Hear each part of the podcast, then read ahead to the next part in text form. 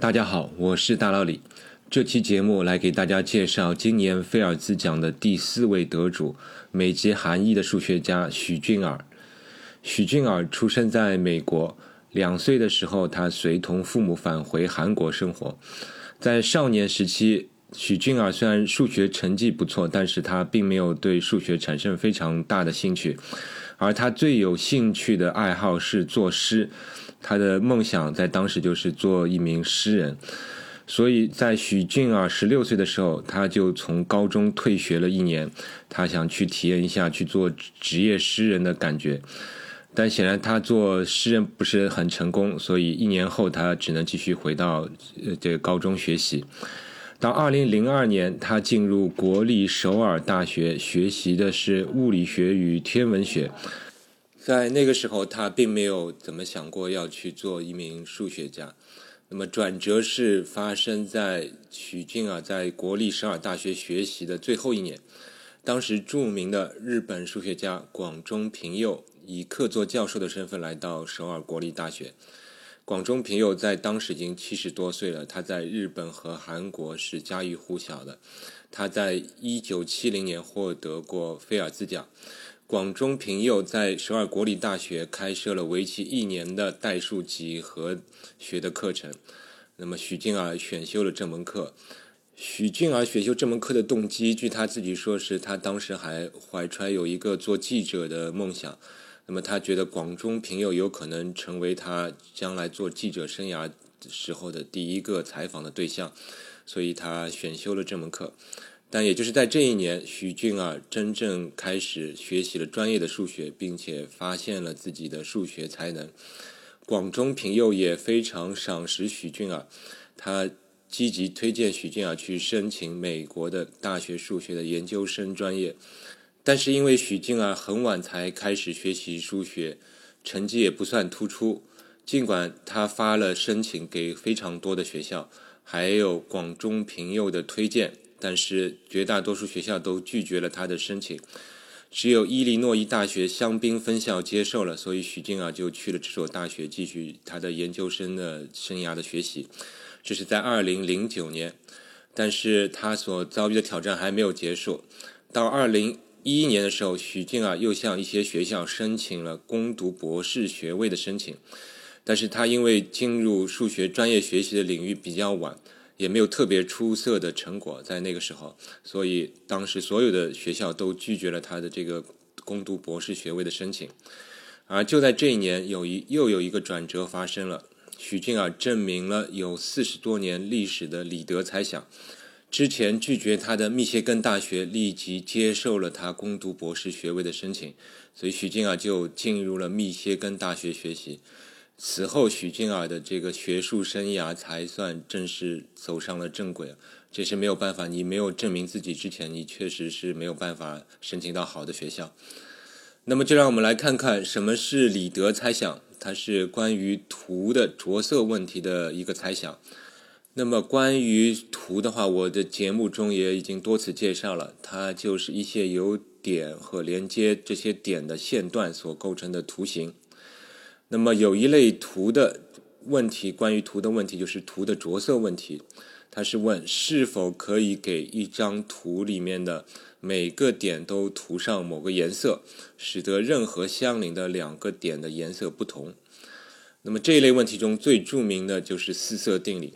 四色定理是问所有的平面图是是否都可以只用最多四种颜色来着色。但现在已经是被证明了，就是说所有的。平面图都最多只要用四种颜色就可以着色，而且使得任意两点相邻两点的颜色它都不一样。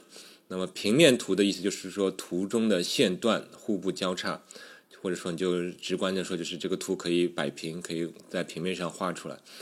那么这个四色定理大家应该是很熟悉了，呃，我之前有期节目也介绍过，大家可以回过去听一听。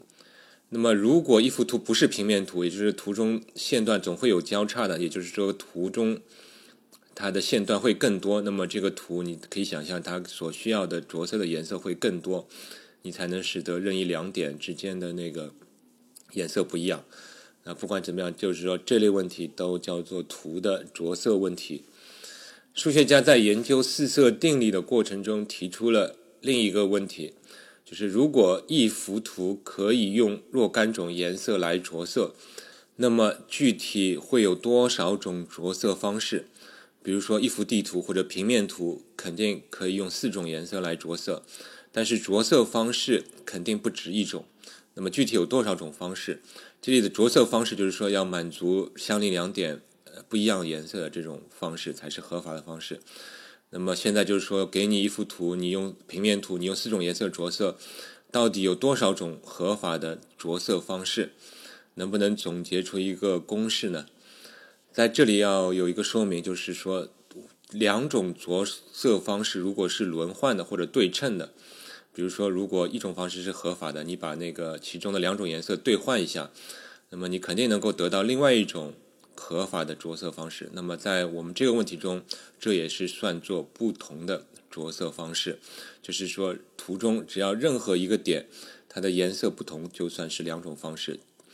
那么这是一个说明事项。那么我们来考虑一下，比如说三角形，我们有多少种着色方式吧？那么三角形很显然用一种或者两种颜色。肯定是没办法着色的，就是达不到相邻两点不同色的要求。那么肯定需要用三种颜色。那么你用三种颜色对三角形着色，有几种着色方式呢？那么很显然就是三个顶点肯定要用不同的颜色。那么这道题其实还是挺简单的。那么第一个点我们有三种选择，第二个点只有两种选择了，那么第三个点就只有一种选择了。所以总的着色方式就是。三乘以二乘以一等于六种。那么以上的计算方式其实也适合任何大于三种颜色着色方式。比如说你用四种颜色，那么你还是第一个点有四种选择，第二个点有三种选择，第三个点有两种选择，等等。那么你就马上能够总结出对三角形如果用 n 种颜色来着色的一个着色种类数的计数公式，就是 n 乘以 n 减一再乘以 n 减二，这应该是非常简单的。那比较奇妙的是，这个公式其实也适合于 n 等于一或二的情况，因为你把一和二带进去，它正好等于零嘛。n 乘以 n 减一乘以 n 减二，在 n 等于一和二的时候，它就正好等于零。那么正好也就是三角形如果用一种颜色或者两种颜色，它没有任何合法的着色方式，所以这个公式非常奇妙，它其实是适合所有 n 种颜色的情况。那不管怎么样，那么。数学家就把 n 乘以 n 减一乘以 n 减二这个多项式称为三角形的着色多项式。数学家也证明了，对所有的图都有唯一确定的这样一个着色的多项式，就是给定一幅图，让你用 n 种颜色着色，它的着色方式肯定有这样一个多项式，能帮你去去计算，能够告诉你用 n 种颜色可以达到多少种着色的方式。当然，只有非常少数的图能够非常简便的写出着色多项式。很多图或者说绝大多数图，我们主要还是依靠电脑去计算这个多项式，而且目前算法还是相当复杂的。这都是呃题外话了。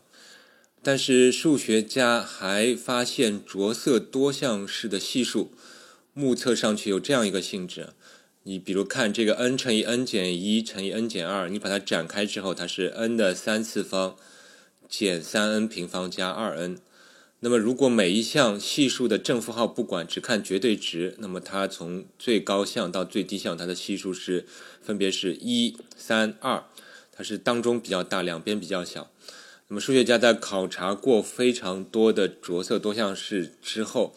发现似乎所有图的着色多项式都有这样一个现象，于是1968年，数学家李德提出一个猜想，他说所有图的着色多项式的系数有一个性质叫 unimodal，就是单分，就是山分的分，单分的意思就是说只有一个山分，也就是说它只有一个最大值，而不会出现多个极大值。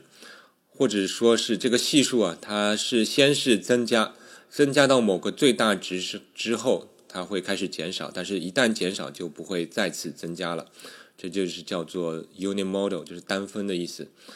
这个猜想就被称为李德猜想。那么在二零一一年，许俊啊证明了这个李德猜想，而且他其实证明了一个比李德猜想更强的结论，就是这个着色多项式的系数不但是单峰，而且是 log concave，中文意思叫对数凹性。它的意思是说，这个系数中的每一项的平方都大于相邻两项的乘积。那么你稍微推演一下，就会发现这个对数凹的性质其实蕴含了单峰的性质，所以是比李德猜想更强的一个结论。更重要的是，许俊尔的证明方式是非常新颖的，他把代数几何中的方法运用到了组合学中，这是前人所没有做过的事情。著名数学家基尔·凯莱在他写的一篇关于许俊尔的成果介绍的文章中，他是这样写的。许俊尔把图的着色多项式和代数几何联系起来的方式完全出人意料。另一方面，它与代数组合学及其周边的一些发展有关。这些发展可以追溯到1970年代中期。许俊啊随后进一步运用了代数几何，特别是将霍奇理论运用到组合学中。这是一种将新旧方法完美结合的证明。而正因为他的证明方式新颖，所以他的证明也很容易被用来扩展，去证明其他的命题。那么，在二零一八年，许俊儿和其他两位合作者共同证明了一个叫做赫伦罗塔威尔士的猜想，而这个猜想是关于拟阵这个对象。这个拟阵是模拟的拟，矩阵的阵，拟阵可以说是图的一般化。那么关于拟阵呢，它有一个特征多项式，这个特征多项式你也可以把它比拟为就是拟阵的着色多项式。那么赫伦罗塔威尔士猜想就是说拟阵的特征多项式的系数也是单分的。那么二零一八年，许金尔和合作者成功证明了拟阵的特征多项式的系数是对数凹的。那么同样，它必然是单分的。所以这是许静儿的又一项出色的成果。那么以下我再介绍一项许静儿的成果，它是关于一个猜想，这个猜想叫做道林威尔逊猜想。那么我们可以先看一下这样一个平面几何上的一个命题，这个命题理解起来是非常简单的。它是说，如果平面上有 n 个点，只要它们不全在一条直线上。那么它们决定了至少 n 条线。那比如说，如果有三个点，如果这三个点不在一条直线上，那么这些点当然就决定了三条直线，对不对？那么如果你是四个点，如果四个点不在一条直线上，那么你会发现，它如果你把它两两组合，你至少可以会得到四条不同的直线，对不对？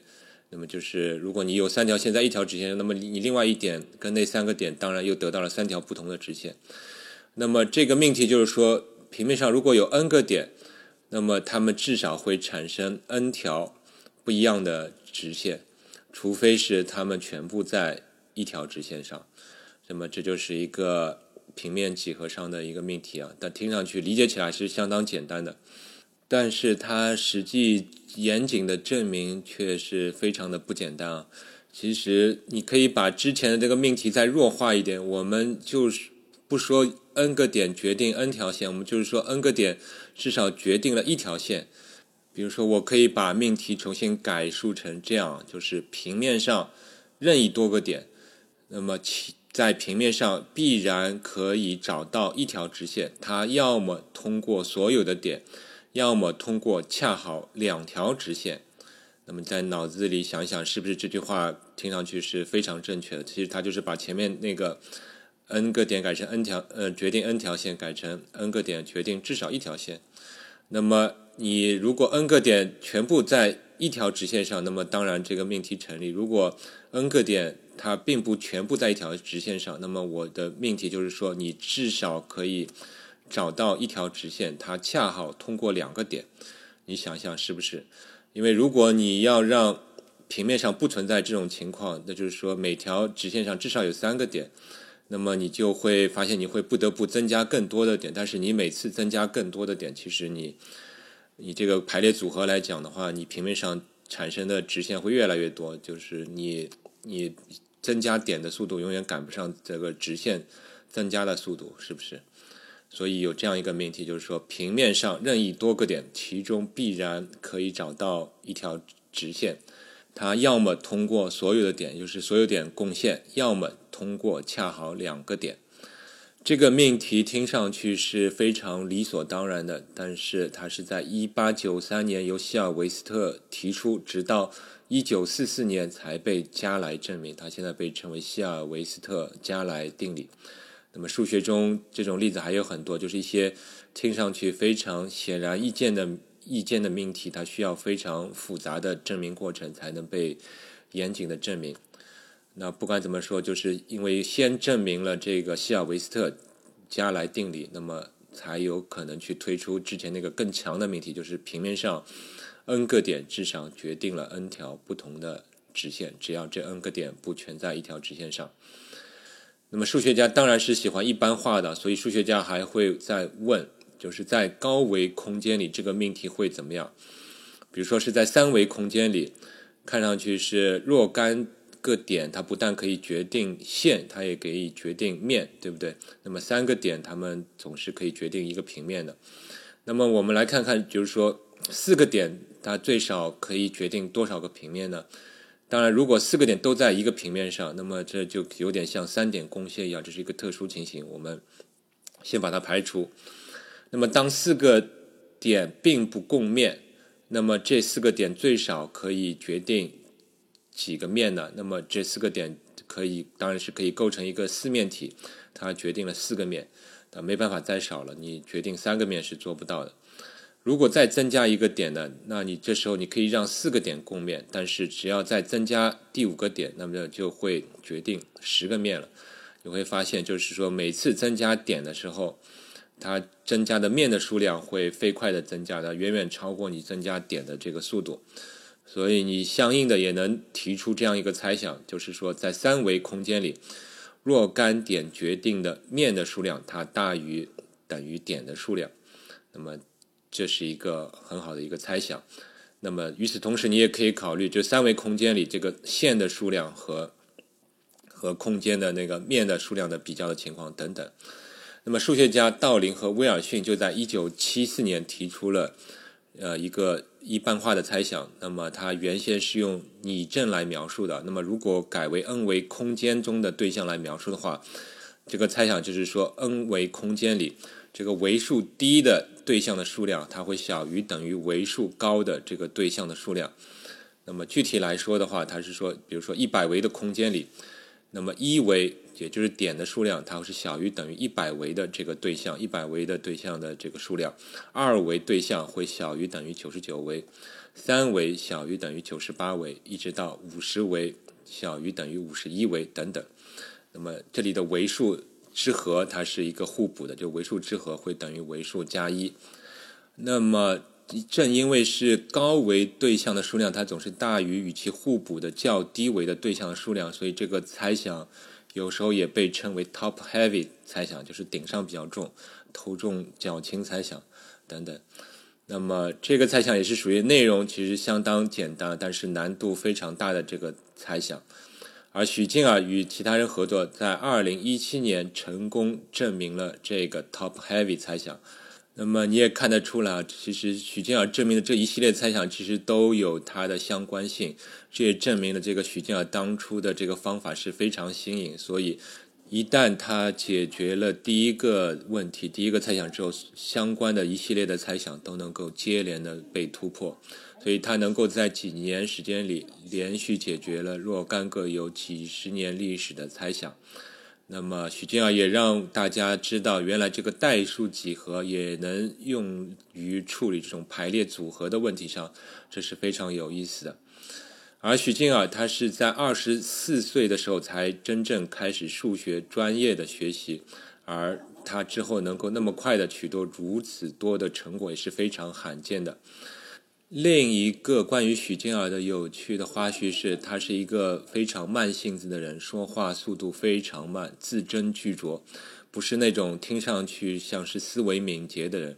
而他对自己的证明更是非常的在意，曾经他与几个合作者完成了一个命题的证明，但是许静儿说，他希望他要改写一下这个论文，因为他想把它写成一个更加清晰和吸引人的方式。而这个改写一改就是又两年过去了。关于许俊儿的介绍就到这里，而我也完成了关于今年所有四位菲尔兹奖获奖者的介绍。希望大家喜欢这一系列节目，我们下期再见。科学声音。